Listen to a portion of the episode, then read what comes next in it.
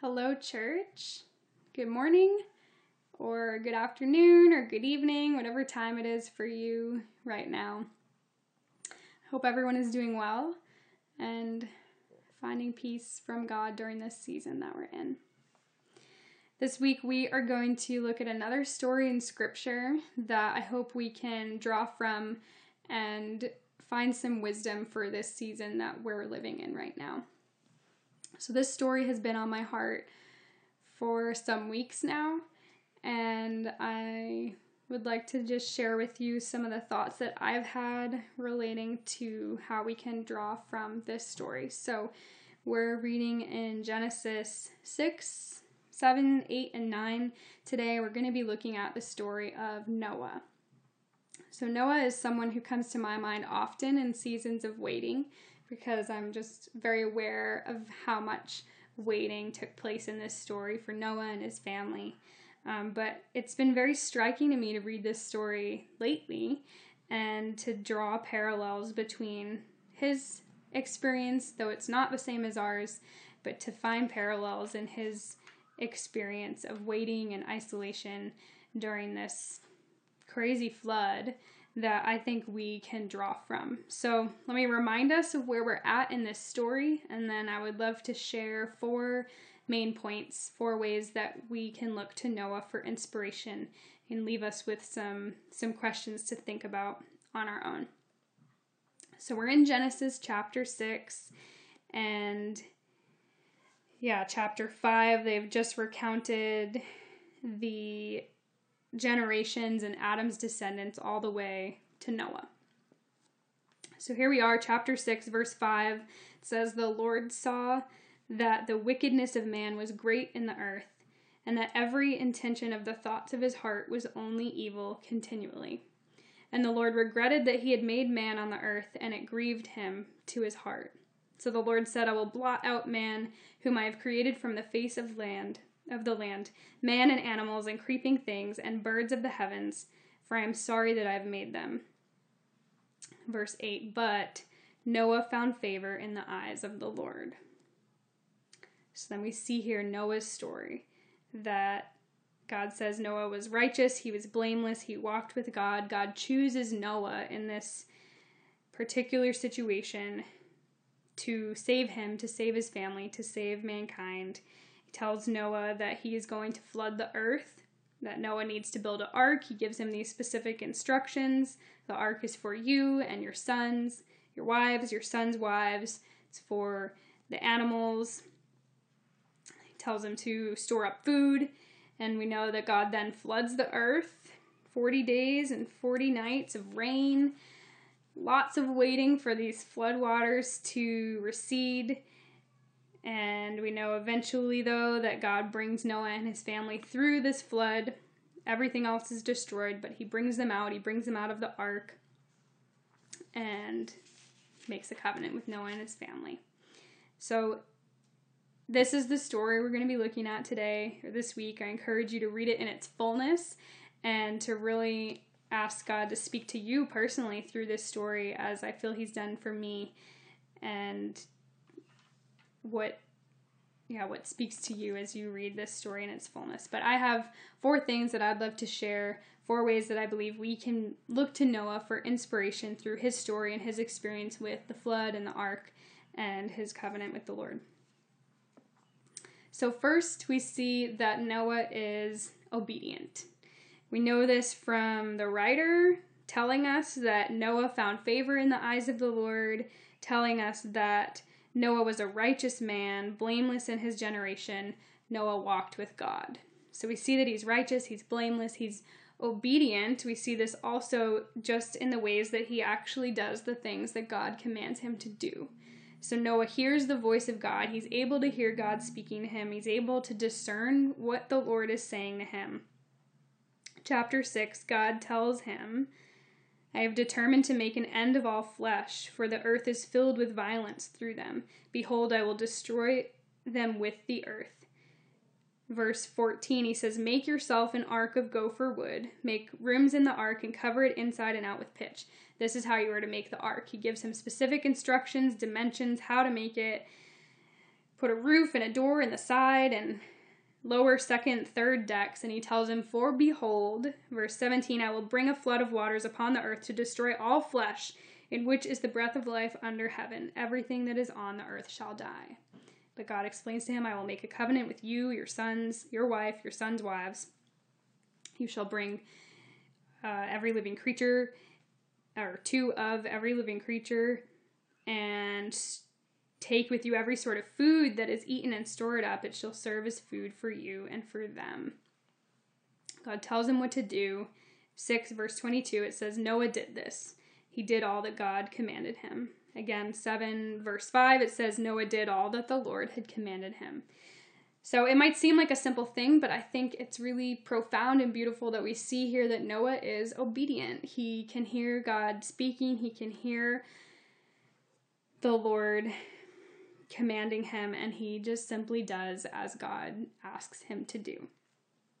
I'm sure this might have been maybe a surprising command from God, and Noah didn't have the full picture, the full story, but just follows and obeys. Second, I see here that Noah is faithful and he's patient in the waiting and the isolation. I know I mentioned already 40 days and 40 nights of rain. I, I wonder that this number is maybe what comes to mind for a lot of people with this story. We know that 40 days and 40 nights is in scripture many, many times. And so we do see that here in chapter 7. It says, Rain fell upon the earth 40 days and 40 nights. That's in verse 12. So Noah has built this ark. He's brought his family and the animals and the food onto this ark in time so that they can escape the waters of the flood. And rain falls for 40 days and 40 nights. But let's not lose track here. Let's not forget that this is a much longer season than just 40 days and 40 nights. It is a season of isolation. We see chapter 6, verse 16. It says, The Lord shut him in. So they are on this ark, they are shut inside. And verse 17, it says, The flood continued 40 days on the earth. The waters increased and bore up the ark, and it rose high above the earth. The waters prevailed and increased greatly on the earth, and the ark floated on the face of the waters. And the waters prevailed so mightily on the earth that all the high mountains under the whole heaven were covered. The waters prevailed above the mountains, covering them fifteen cubits deep. And all flesh died that moved on the earth birds, livestock, beasts, all swarming creatures that swarm on the earth, and all mankind. Everything on the dry land in whose nostrils was the breath of life died. He blotted out every living thing that was on the face of the ground, man and animals and creeping things and birds of the heavens. They were blotted out from the earth. Only Noah was left and those who were with him in the ark, and the waters prevailed on the earth 150 days. So we see here this is obviously a very intense season of isolation. They are shut in the ark, and while they are isolated, they are completely surrounded by the destruction and death of the of the earth around them. All these things dying, waters covering the mountains and beyond.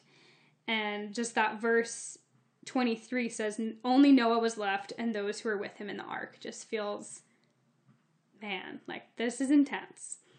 In verse 24, the waters prevailed on the earth 150 days. So we have 40 days and 40 nights of rain, but the waters are prevailing. And we continue reading in chapter 8, and we see at the end of 150 days, the waters had abated. The waters had started to lessen and decrease. In the seventh month, on the 17th day of the month, the, arm, the ark came to rest on the mountains.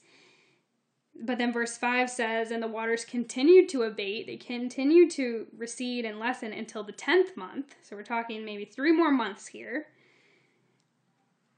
And then it's at this point, 40 more days perhaps, verse 6, where then Noah starts to kind of assess the state of the earth. He starts to send out birds to see if the waters have really receded He sends out a dove. The dove comes back. There's clearly still water upon the face of the earth. He waits seven more days. He sends out a dove again. And it comes back this time with a freshly plucked olive leaf. So we see it come back with this this symbol, this um, evidence of life, and Noah knows at that point, verse 11 in chapter 8, that the waters had subsided from the earth. He waits another seven days, though, sends forth the dove again, and this time she does not return, and he knows that the waters have the waters have receded. But all this to say, this is a long season, and we see then in verse 14 it says, In the second month, on the 27th day of the month, the earth had dried out. But if we go back to chapter 7, which is where we see the flood begin, the flood begins, verse 11, in the 600th year of Noah's life, in the second month, on the 17th day of the month, on that day all the fountains of the great deep burst forth, and the windows of the heavens were opened. And rain fell on the earth 40 days and 40 nights. So this mentions that the flood begins in the second month on the 17th day of the month. And we see that the earth had dried out in the second month on the 27th day of the month. So we see this flood, waters receding, all of it being isolated and shut in in the ark. This is a year and some, a little more than a year for Noah and his family. So as I read this, I was just struck and reminded that this is a long season of waiting and isolation for Noah and his family. There's death and destruction happening outside of the ark, completely surrounding them. But he, I believe, is faithful and patient in this season. Now, we don't see or read here the details of day to day life of what this looked like for them on the ark for a year in this season of isolation, but I think it's safe to say that Noah was faithful in the waiting. And we see in verse 15 of chapter 8, God says to Noah, Go out from the ark, you and your wife, and your sons and your sons' wives with you. He tells them to bring the animals out. Verse 18 So Noah went out, and his sons and his wives, and his sons' wives with him. Every beast, every creeping thing, and every bird, everything that moves on the earth went out by families from the ark. So we see Noah does his own assessment. He sends out the dove. He sees that that the waters are gone but we still see God tells Noah, now you may leave the ark, and that's when his family leaves. So I believe we see here a picture of faith and patience in quite an intense season. Third, we see here that Noah is quick to praise God. They leave the ark, and then we see chapter 8, verse 20 then Noah built an altar to the Lord, and took some of every clean animal and some of every clean bird, and offered burnt offerings on the altar. So, the very first thing that Noah does when he and his family get off this ark after a year is build an altar to the Lord. Noah builds an altar to the Lord and offers these sacrifices to him. And I yeah, I don't think that this should be passed over in this story of his. I think it's a beautiful picture of his heart and really seeing his heart for the Lord, perhaps even his priorities here, and that the very first thing he does is to praise God, to offer sacrifices to him. And I think it begs plenty of questions there for ourselves of what where's our heart and our our first instinct uh, coming out of a season of waiting and isolation and struggle and suffering and destruction and salvation and all those things mixed in one. Where it's what's our instinct to do first? Is it to praise god first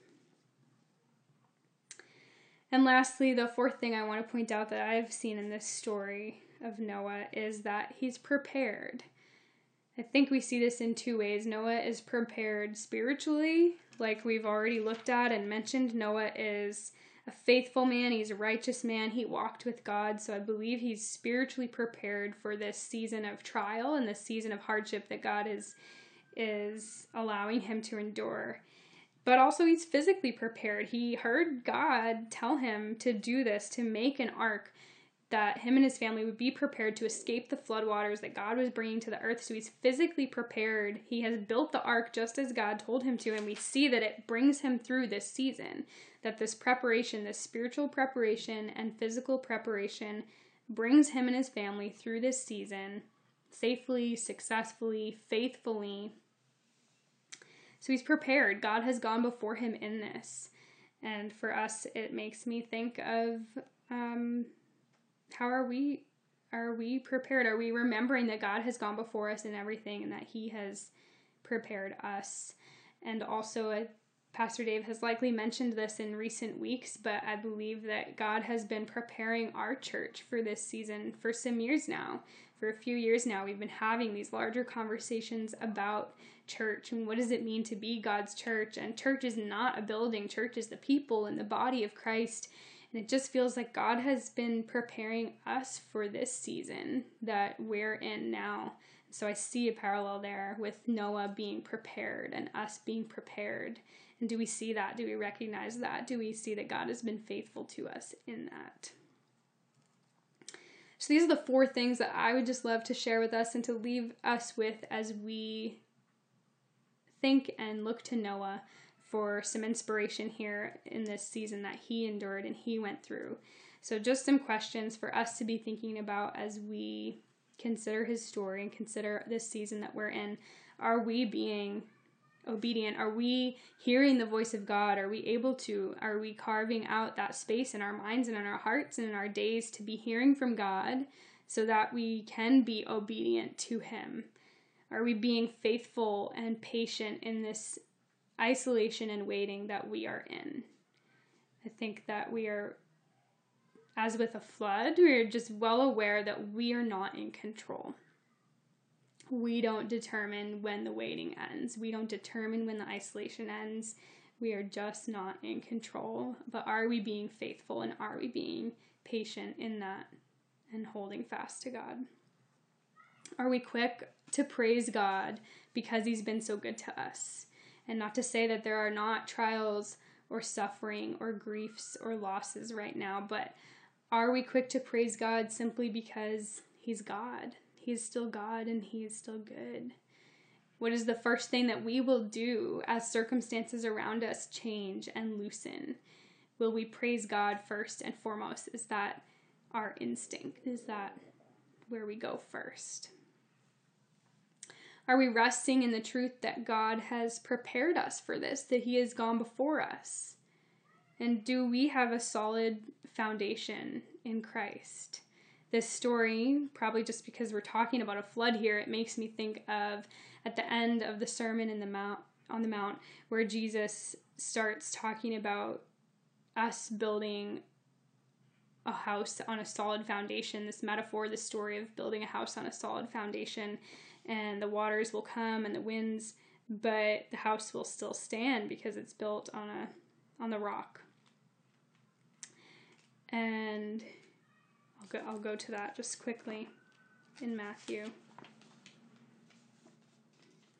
Jesus, this is the, the very end of the Sermon on the Mount, and Jesus says, Everyone then who hears these words of mine and does them will be like a wise man who built his house on the rock. And the rain fell, and the floods came, and the winds blew and beat on that house. But it did not fall, because it had been founded on the rock. And everyone who hears these words of mine and does not do them will be like a foolish man who built his house on the sand. And the rain fell, and the floods came, and the winds blew and beat against that house. And it fell, and great was the fall of it.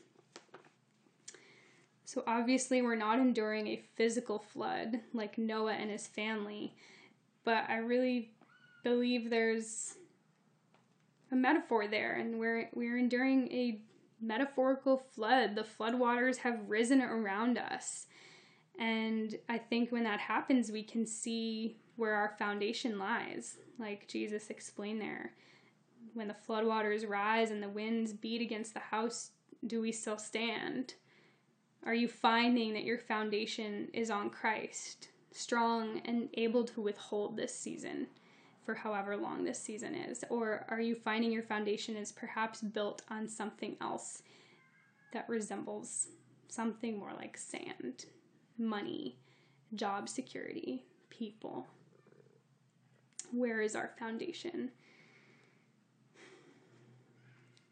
Lastly, we can't forget that Noah's story here is not complete without the covenant the covenant that God makes between him and Noah at the end. So in chapter 9 of Genesis, verse 8, then God said to Noah and to his sons with him, Behold, I establish my covenant with you and your offspring after you, and with every living creature that is with you, the birds, the livestock, and every beast of the earth with you, as many as came out of the ark. It is for every beast of the earth. I establish my covenant with you that never again shall all flesh be cut off by the waters of the flood, and never again shall there be a flood to destroy the earth. And God said, This is the sign of the covenant that I make between me and you and every living creature that is with you for all future generations.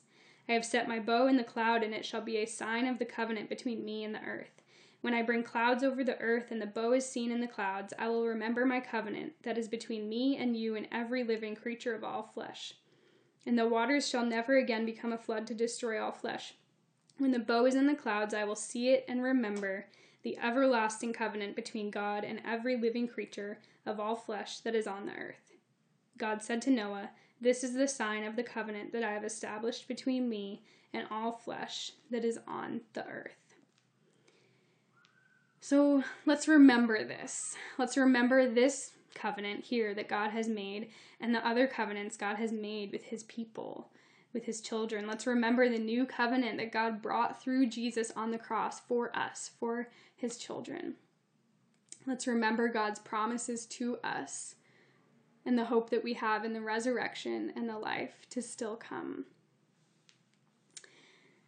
And and let's be praying for an end. Let's be praying for the next season. I think personally as I've read this story, I've I've thought of this imagery of Noah sending the dove out, and the dove comes back with this olive branch, and I've found myself praying to God, Where is our olive branch? We can't stay in this forever. And I think that's true. I don't believe this season is meant to last, it just feels long.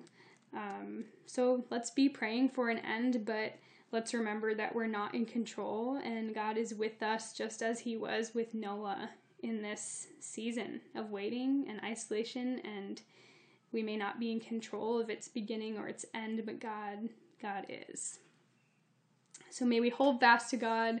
May we be inspired by noah by this man who endured a hard long season of waiting and destruction and isolation and may we remember that our god is faithful to his promises Amen.